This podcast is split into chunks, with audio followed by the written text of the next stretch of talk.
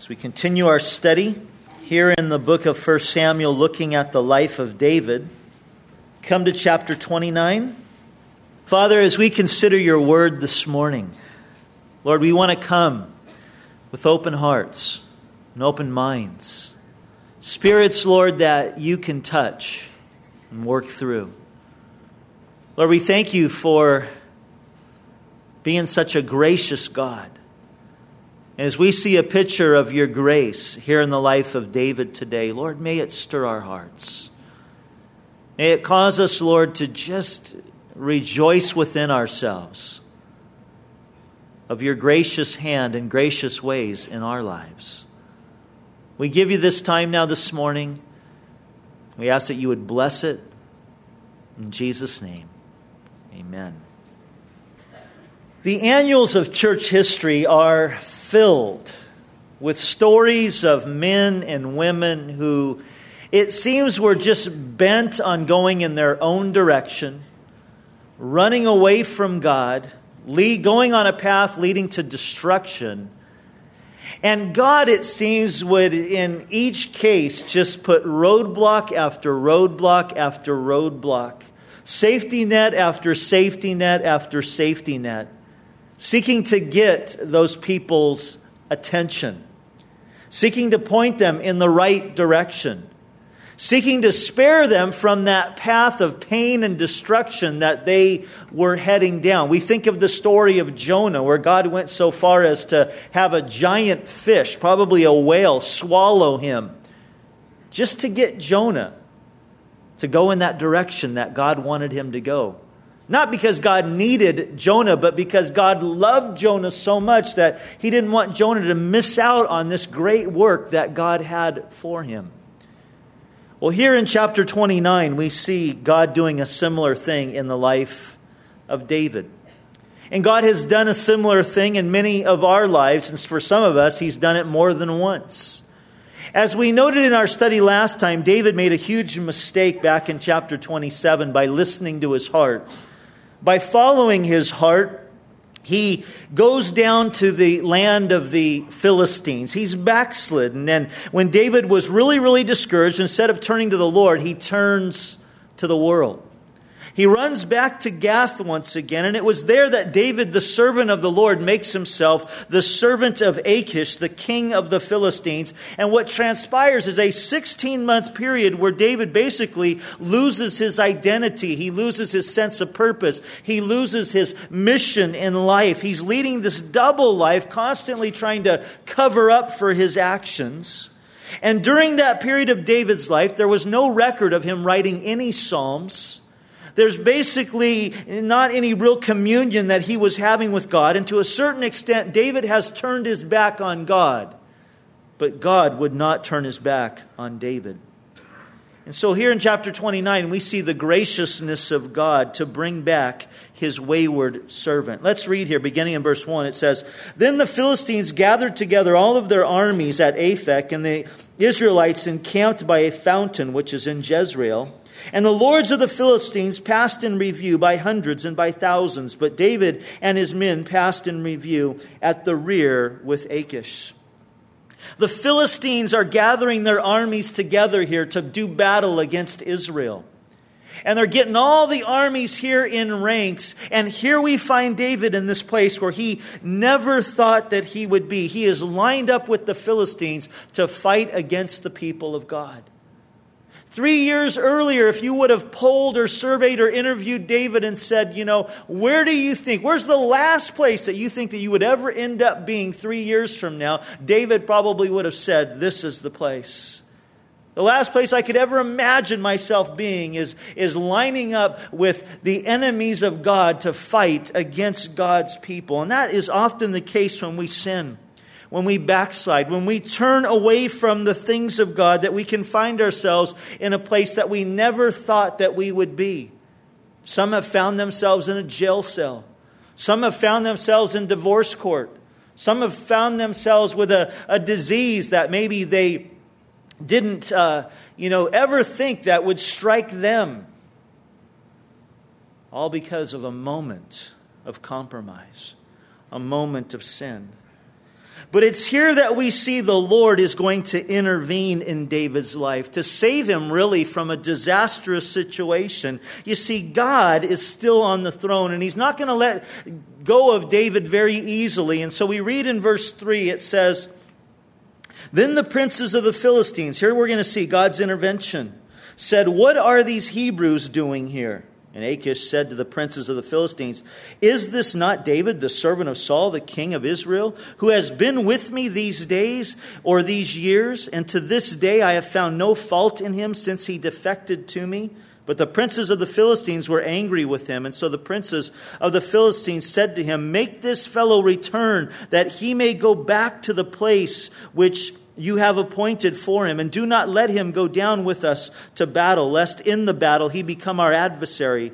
For with what could he reconcile himself to his master, if not with the heads of these men? Is this not David of whom they sang to one another in dances, saying, Saul has slain his thousands, and David his ten thousands? The leaders of the Philistines looked at David and his men, lined up with them. And as they looked at them, they, they, they said, these, they, these guys aren't one of us. They're Hebrews. They worship another God. They live in the land that God promised to them. We don't belong together. We don't belong with them. The Philistine leaders could see what David was blinded to. David had begun to think and to act like a Philistine, and he was ready so much so to fight with them against the people of God. To fight with them, really, in actuality, against God. But the Philistine leaders could see that this wasn't right, that David didn't belong with them. F.B. Meyer, in his commentary on the life of David said this It's a very terrible thing when the children of the world have a higher sense of Christian morality and rightness than Christians themselves and say to one another, What are they doing here? You know, that's something that sometimes we can forget is that unbelievers expect Christians to act in a certain way. Unbelievers have certain expectations that they put upon those who claim to be followers of Christ. They expect us to be honest. They expect us to be people of integrity. They expect us to be polite.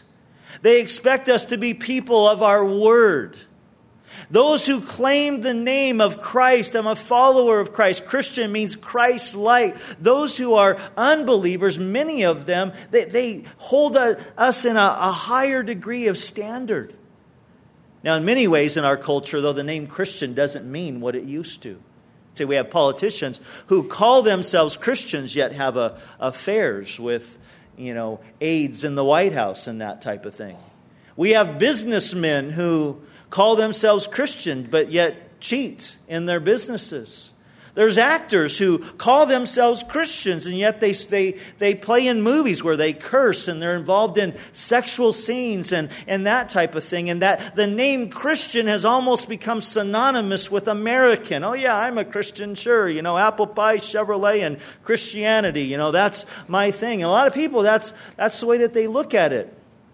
But it used to not be that way. I'd like to, to kind of take it back to where it used to be. That, that when people, you know, would look at us, it's like there would be a sense of, you know, hey, that person, you know, I'm expecting them to, to, to be like Jesus as much as I know about Jesus because that's what that name means. I want to be like Christ.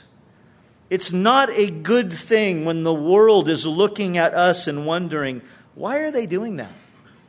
Or why are they in that place? And so the princes of the Philistines come declaring what David should have known all along. He doesn't belong with us. He doesn't belong here. Now, at first, Achish defends David in verse 3. He says, David, he's been with me, and I've found no fault in him all of this time since he defected to me. Now, to hear an ungodly ruler say such a thing should have been a great wake up call to David. It would be like an ungodly coworker at your work saying to another coworker, Hey, it's okay if he comes with us, you know, because he's not really a Christian. You know, I've seen the way that he lives, I've been around him. I mean, that's what Achish was saying here. Ah, oh, he's not really like those other Hebrews. David, you know, he's a good guy. He's one of the boys, you know. He can come with us. But the Philistine princes obviously didn't trust David. They didn't want David to be there. God was speaking to David through this, I believe, but David wasn't listening. The princes of the Philistines probably thought as Achish sent David away, ah, we showed him that stupid Hebrew. But in actuality, God was using them as an instrument to get David where he wanted David to be. Notice in verse 6 it says, Then Achish called and said to David, Surely as the Lord lives, you have been upright, and you're going out and you're coming in with with me in the army is good in my sight. Now, David hadn't been. We looked at that last week. I mean, he had been, you know, massacring the, the allies of the Philistines. He's been, been going out on these private raids, but Achish didn't know that because David slaughtered everyone the men, women, and the children. But Achish says, Hey, you've been great, and for this day I have found no evil in you since the day of your coming to me. Nevertheless, the Lords do not favor you.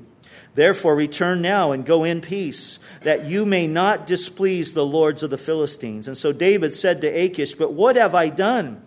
And to this day, what have you found in, in your servant as long as I have been with you, that I may not go and fight against the enemies of my lord the king? And then Achish answered and said to David, I know that you are as good in my sight as an angel of God. Nevertheless, the princes of the Philistines have said, He shall not go up with us to the battle.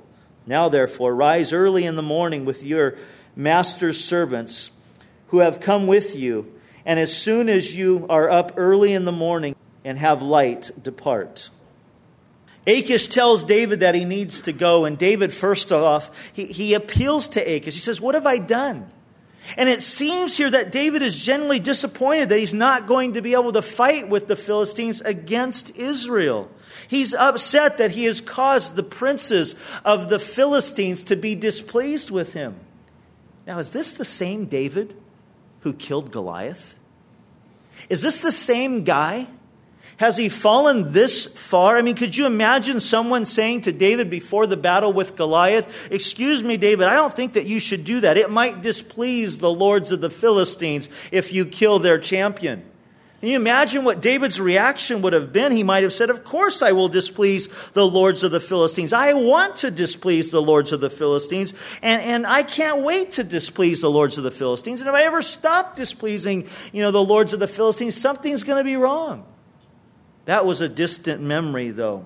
In this time of backsliding and compromise for David, he's more concerned at this point in his life with the fear of man than he is with the fear of God. The Bible declares that the fear of the Lord is the beginning of wisdom. It results in right path. It results in a right direction. It results in right action. The fear of the Lord, it's the beginning of wisdom. But the fear of man, the Bible says, is a snare. And here David is getting all tripped up in his direction, all tripped up in his motives, all tripped up in his purpose because of the fear of man. But in the midst of all of it, we see the hand of God at work in David's life, keeping him from doing something that he would ultimately regret. David wanted to fight with the Philistines against Israel, the people of God, but God wouldn't let him. David's heart is in a very, very bad place here, but the great thing is that God has not abandoned him. And we should all praise God for the times that He has kept us from sinning when we really wanted to. That He kept us from going down a path that we wanted to go on that would lead to destruction. I remember hearing a, a pastor talk about an episode in his life. And this pastor, before he was converted, before he became a Christian and then eventually got into ministry, he had been a real drinker. He'd been an alcoholic and a drug abuser. And, and, and he was uh, ministering in, in this other city that was far away from where he lived. And, and he had went to preach at a certain meeting and it didn't go real well. And he was driving home and he just was down. He was depressed and he was just feeling like you know man you know everything's just going wrong you know in my life at this point. And and and he gave in to a temptation. He decided that he was going to go and get a beer. And so he goes and he pulls into this liquor store. And again, he's in this place, you know, that is just, you know, long way away from where he lived. And he's thinking, oh, you know, no one's going to know me here. And he's, he goes into this, he's standing there in line in this liquor store. He's got his, you know, bottle of bud or whatever it is. And, and, and in walks one of his best friends, another pastor, who also didn't live, you know, in that area. And, and he comes walking in and he sees his buddy and he's like, what are you doing, you know?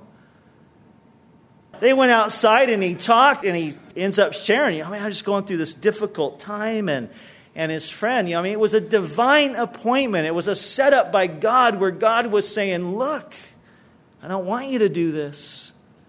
And how many times have we had situations like that occur in our lives where we were going to give in to some temptation. Maybe it's something on the television that comes on and you know you shouldn't watch it, but you're just, you know, going to give in and all of a sudden the screen gets all snowy and it's like God saying, you know, look, I don't want you to do this. You rent some movie that you know you shouldn't rent, that you shouldn't watch, and your VCR eats it up. And God is saying, you know, I don't want you to do this. And over and over again, God works in our life in that way. Now, that pastor, he could have, after talking with his friend, you know, went to another, you know, liquor store and, and you know, gave some kid 10 bucks to go get him something, you know, but, but he got the message. He understood that it was God. David could have went on his own and said, you know, I'm going to show Achish how loyal I am and I'll go attack the, the Israelites by myself, but he doesn't do that. And so we read in verse 11 that David and his men arose early to depart in the morning to return to the land of the Philistines, and the Philistines went up to Jezreel. David returns to Ziklag, that city that Achish had appointed for him, and the Philistines line up now to do battle, to prepare to meet Saul. Now, all that happened in chapter 29 should have awakened David. He should have saw God's hand in all of this, but he didn't.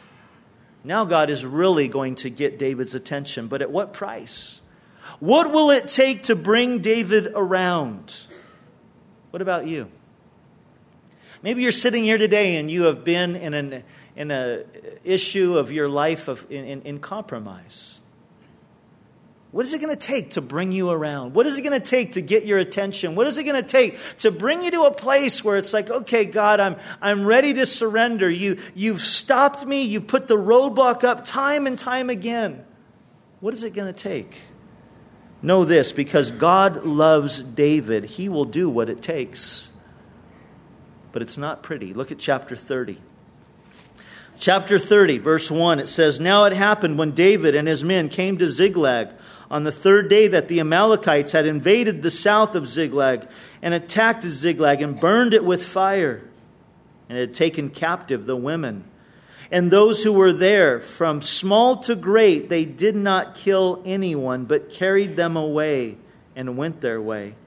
And so David and his men came to the city, and there it was, burned with fire, and their wives and their sons and their daughters had been taken captive. And then David and the people who were with him lifted up their voices and wept until they had no more power within them to weep. And David two, David's two wives, Ahinoam and, and the Jezreelitess and Abigail, the widow of Nabal, the Carmelite, had been taken captive. And now David was greatly distressed, for the people spoke of stoning him because the soul of all the people was grieved, every man for his sons and for his daughters. David and his men left their families unguarded and unprotected. In their moment of compromise, when they went to go and join the forces of the Philistines to fight against the people of Israel, the people of God. And upon their return, they find this great disaster. Their city is burned down. Their city is in ruins. Their families are gone. And that is usually the case with sin and compromise. It leaves your family in ruins. It leaves your house divided. It leaves your family taken captive by the enemy. And David and his men, when they see this, they begin to weep. They begin to cry until there was no power within them anymore to cry. They, they began, they wept so much that, that there was no strength within them to weep anymore. They were all cried out, you could say. Now picture this scene. This is a group of men who are mighty warriors. This is a group of men who were the commandos. This is a group of men, some of which who would be known later on as the greatest fighting men in the history of Israel. These were studs. These were macho guys. And they come to this place where they see the city is burned with fire and it's burned to the ground. And, and all of their families are missing. And they begin to just sob uncontrollably. They begin to weep until they're so weakened that they can't even cry anymore. These men are broken. Why? They're broken over the loss of their families. And that's often what it takes to break a man of his pride. Unfortunately, I've seen too many men go down that road of compromise and that road of the double life who weren't broken until their families were ruined, till their families were destroyed. What these men do at this point and what a man does in that situation makes all the difference in the world. Will they choose that pathway that will result in any hope of restoration, or will they choose the one that leads to further death and despair? Some people, their tendency when confronted like this with the results of their sin is to turn inward and get bitter. They get bitter at themselves, they get bitter at God. They get bitter at those who hurt them. And that root of bitterness permeates the soil of their hearts, and that bitterness spreads like poison throughout their whole being. And they subconsciously make a pact with themselves that they're never, ever going to hurt like this again. No more. And they turn themselves off to people, and they turn themselves off to God. They're not going to trust God anymore, and, and they're not going to trust anyone else for that matter. And that path, it leads to death. And they go to their graves angry, bitter, cantankerous individuals who make everyone's life around them miserable. Some choose to look inward and get bitter. Some, they turn outward. They look for someone to blame. I'm in this mess and it's not my fault, it's their fault. It's his fault, it's her fault, it's that person's fault. And they're looking for someone to get mad at, someone to blame. That's what David's men do here in verse 6. They look at David and it's like it's all his fault, and they're ready to stone him, they're ready to kill him. They turn to David and we're talking about stoning him instead of dealing with their own hearts because they willfully followed David down into this situation. They willfully followed David into the land of the Philistines. And this problem of looking at others and looking for someone to blame, I mean, it dates back to the days of Adam there in the garden. You remember Adam? He ate the forbidden fruit. He realized he was naked. He went and hid himself, and God comes looking for him. Not as an arresting police officer looking for someone who has broken the law, but as a heartbroken father. He's calling out, My son, Adam, where are you? And Adam says, Lord, I'm over here, I'm hiding because I found out that I was naked. And God says, Well, how did you know? And he says, Well, I, I did what you told me not to do. I ate of that, that fruit. And God says, Well, why did you do it? And Adam says, Because it's the woman. It's the, this woman that you gave me. It's her fault. Really, it's your fault because you brought her here. You're the one that gave her to me. And people do that. They want to blame. They want to point the finger at, at someone else. They want somebody else to get mad at. And this path leads to disaster because it means that it's going to take another loss, another tragedy, another home wrecked until they come to their senses.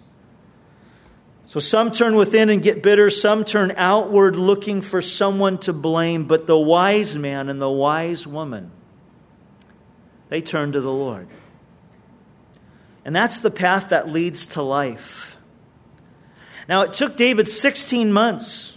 It took a severe tragedy where he almost did the thing that he never ever would have wanted to do, fighting against the people of God. It took him losing his family, it took his home and his city being destroyed. But David finally turns to the Lord. Notice the end of verse 6. It says, But David strengthened himself in the Lord his God. These men are looking to stone David, and he's not there trying to, you know, win him over. He's not trying to use his charisma. He's not trying to say, come on, guys, we can get him back. He's not trying to do anything of that. David goes away and he strengthens himself in the Lord. We're not told what he did, but it probably involved some repentance. It probably involved some confession. David goes and he seeks after the Lord, and this is what matters the most. Listen closely. Oh, it's not recovering your family. It's not recovering the ministry that you lost. It's not recovering the business that was destroyed. It's not recovering the friendship that was ruined by the sin, by the compromise. What matters the most is recovering that relationship with God, getting right with the Lord. In his book, The Making of a Man of God, Alan Redpath calls this chapter in David's life, he calls it a return to sanity. And David comes to that place when he is strengthened in the Lord, when he turns to the Lord, that he comes back to his senses. It's like the prodigal son who goes away, spends his whole fortune, and he ends up in a pig pen feeding pigs. He's in the, he's there, you know, so hungry that he's looking at the pig slop and thinking, that looks pretty good. And then finally it says he came to his senses. He woke up. He begins to understand that, man, my life is a mess and I've, I've sinned against God. I've sinned against my father. I've gone in the wrong direction. I've gone in the wrong path. And he comes to his senses and says, I'm going to go back home and I'm going to tell my dad I'm not fit to be your son, but please let me be one of your servants. And his dad was waiting there with open arms for him. You know, too often, though, that never happens.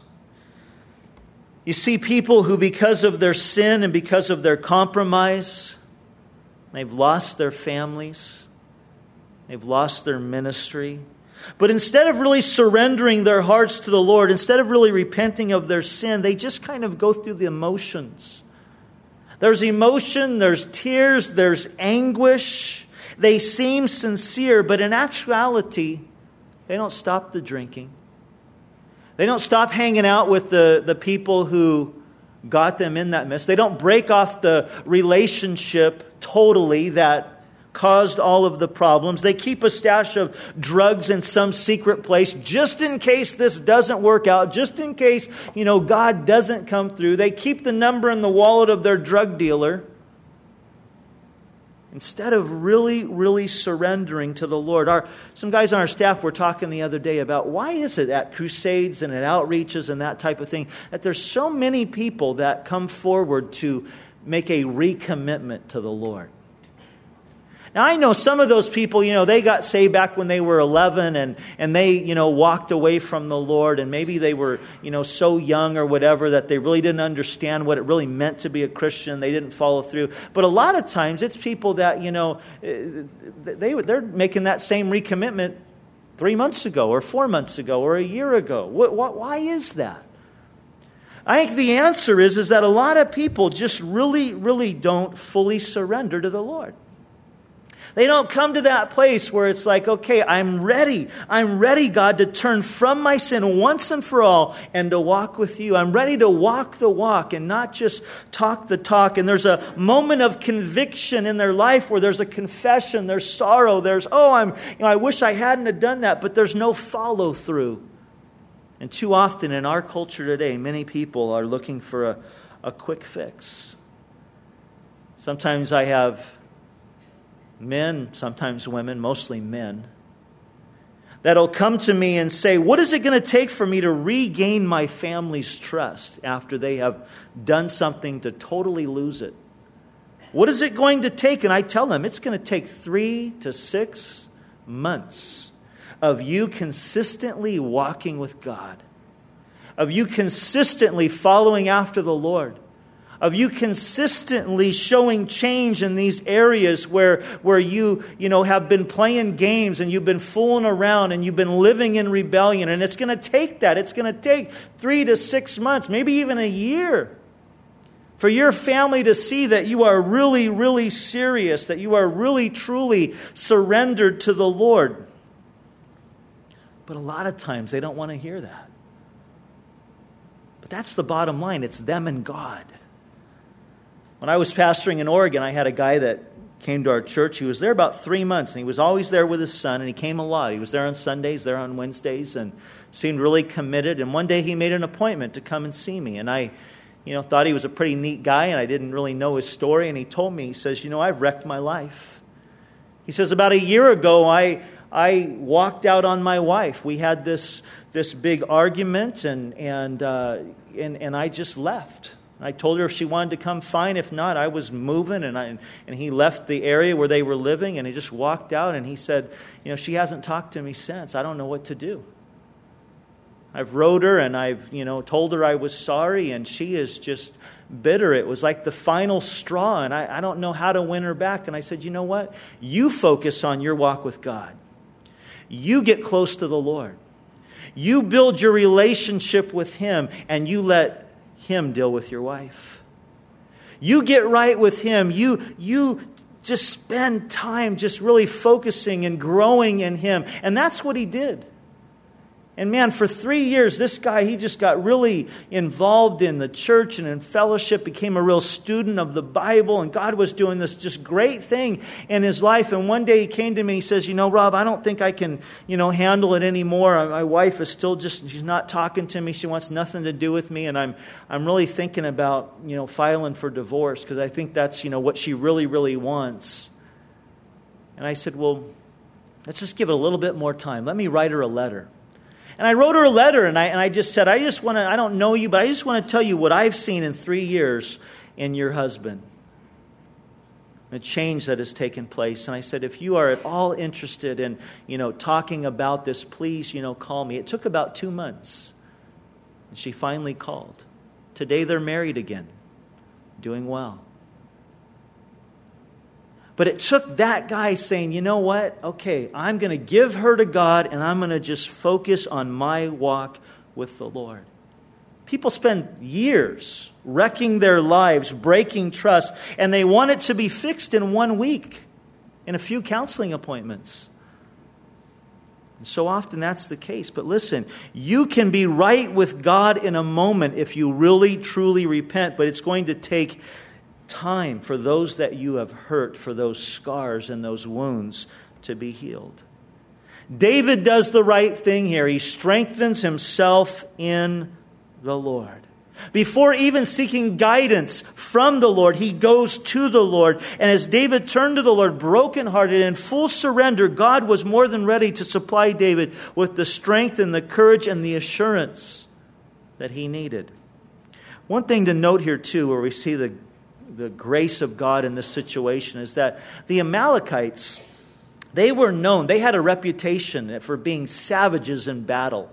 Because part of their battle strategy is they would go and they would attack the army that they were, were going to be fighting against. They would attack the rear or they would attack the camp where, where the women, the, the, the weak, the older people, and the children were.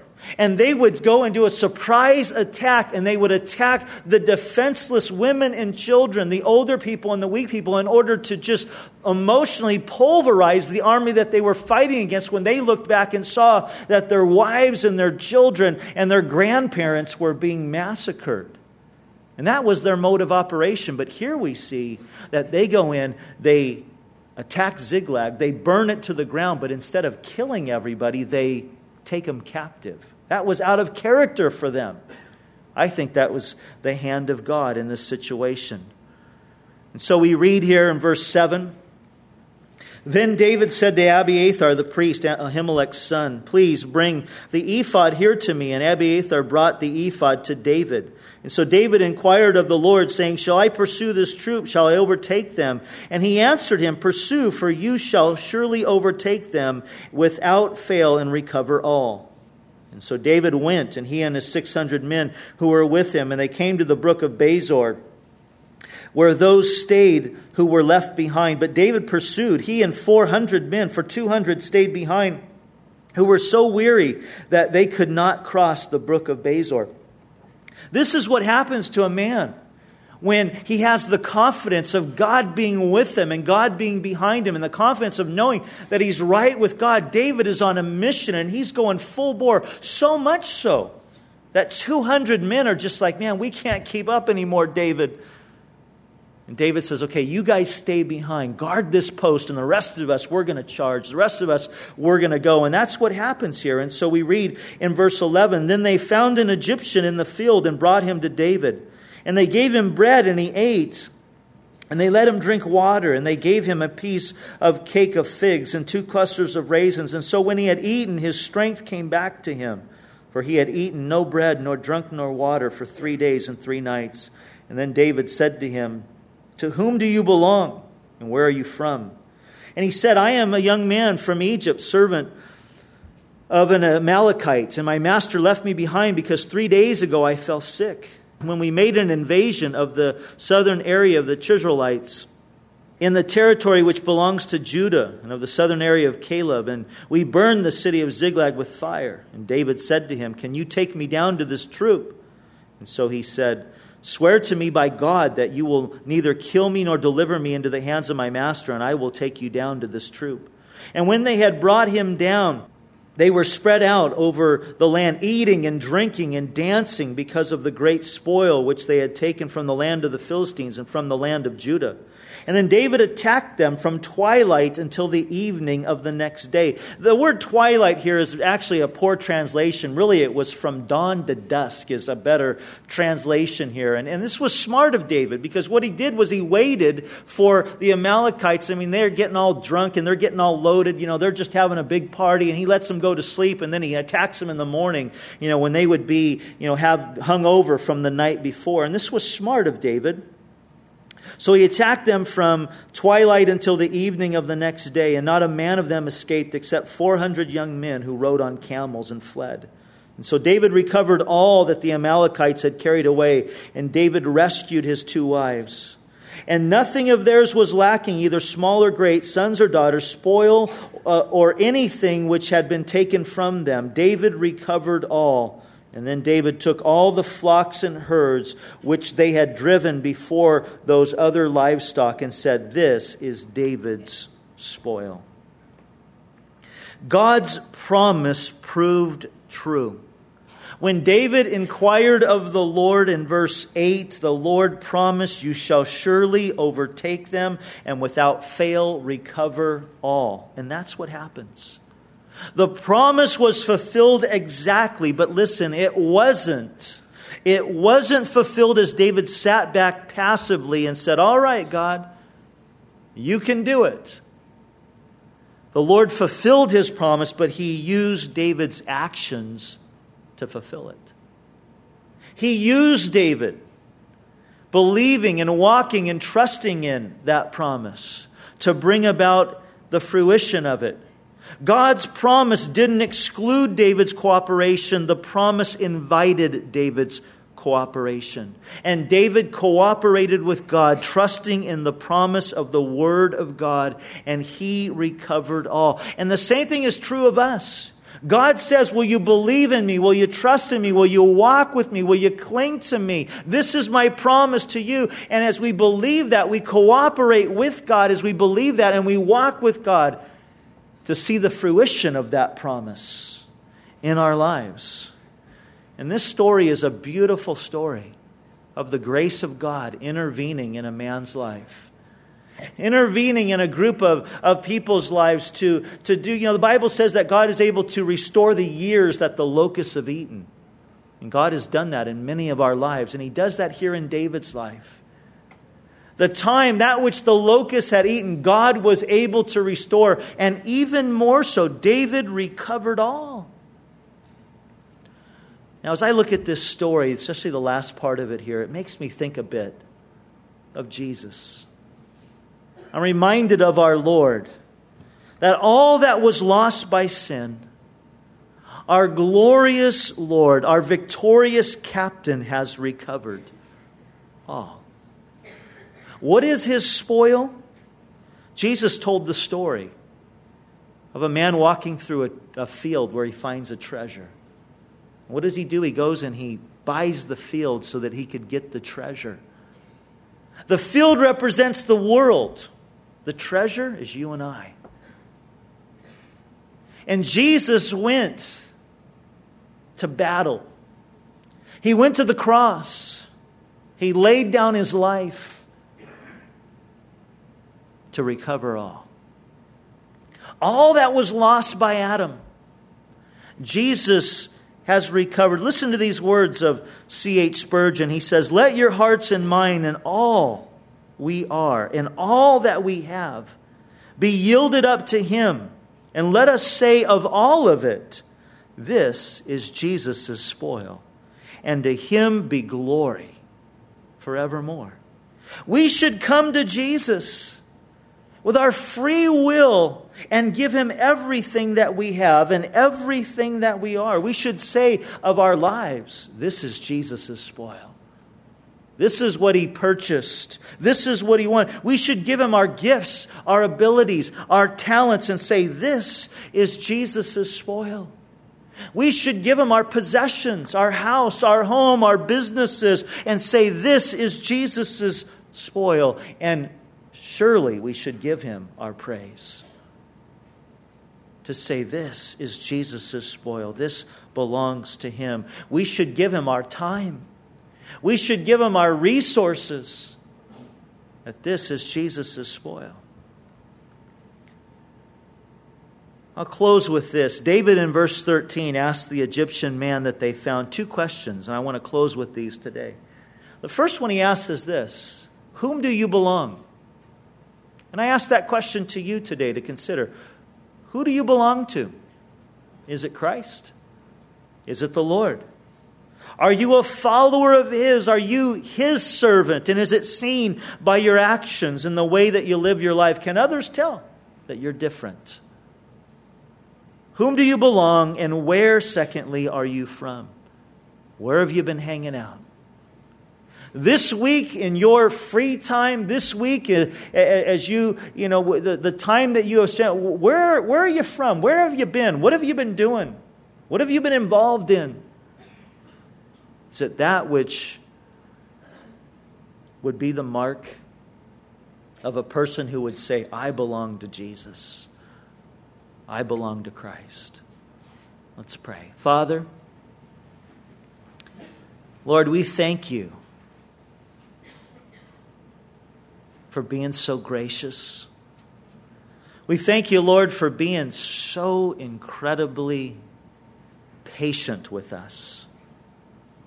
We thank you, Lord, for the time, the times, Lord, where you have been so good to put a roadblock in our path,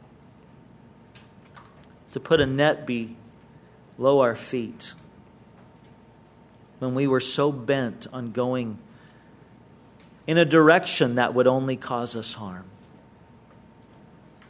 Thank you, Lord, for being so good to us. I'd like everyone just to keep your head bowed and your eyes closed for a minute. This story is really a lesson for us in God's grace and His forbearance. And I ask you this question What has God been doing in your life to get your attention? Has He put a few roadblocks in your path to wake you up? Have they woke you up? Have you come to that place of understanding that man, this is not the direction that God wants me to go. It took David almost losing it all his family, his purpose, the kingdom that would be his before he finally came to that place of surrendering. When my daughter Amy was little, she used to always, she was fascinated with light sockets. And she, you know, would crawl up and she'd want to, you know, put her fingers in there or stick things in there, and I would spank her hand. I'd pull her away. I would tell her no. And she'd go do it again. And I'd spank her again. And she got a lot of spankings over, over that light socket. But you know what? Now she's 11 years old and she's not interested in sticking things in light sockets. And she's come to learn, she's come to understand that, that what Father says, He says because He loves me, because He wants the best for me. Have you learned that? Are you still resisting? Still fighting? Still going down that path where God has been putting up that wall of resistance, but you just keep breaking through, bent, determined to go in your own direction. Can I encourage you today to stop? You know, some people learn that what God says and what God does and the direction that He gives is true and right.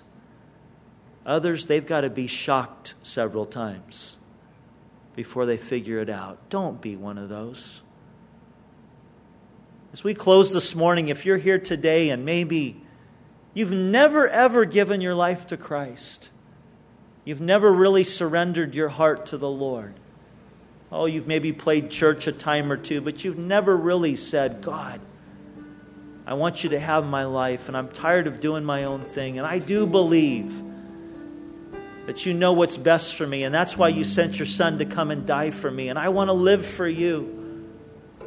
I want to encourage you today as we sing this song to just make that profession of your faith today by just getting up out of your seat and coming and standing down front here or kneeling if you would like. And I want to lead you in a prayer. Maybe you're here today, though, and you have rebelled against God. You've turned from Him. You've been doing your own thing, and God has been trying to get your attention. And to, this morning is another example, this story of David, where God has been saying to you, Look, what is it going to take? Stop. Come to your senses this morning, and you'll find, like that prodigal son, a father who is waiting with his arms outstretched to welcome you back home. But don't let it just be in a, a moment of conviction, but let it be a moment of determination, a moment of commitment to say to God, God, I'm tired of not trusting you and not believing you. I'm surrendering it all to you today. that's you this morning, you too, get up out of your seat and just come and stand or kneel in the front here. And I want to just lead you in a prayer. You would begin to walk with God, to live for God. And trust the Lord concerning whatever that situation is in your life, that His timetable is best. God is good, He is so gracious to us. He's intervened in our life many, many times. And those of us who know Him here that are walking with Him, we know that to be true. Let's, let's tell Him, let's express our heart to Him in this song of just how much we love the Lord.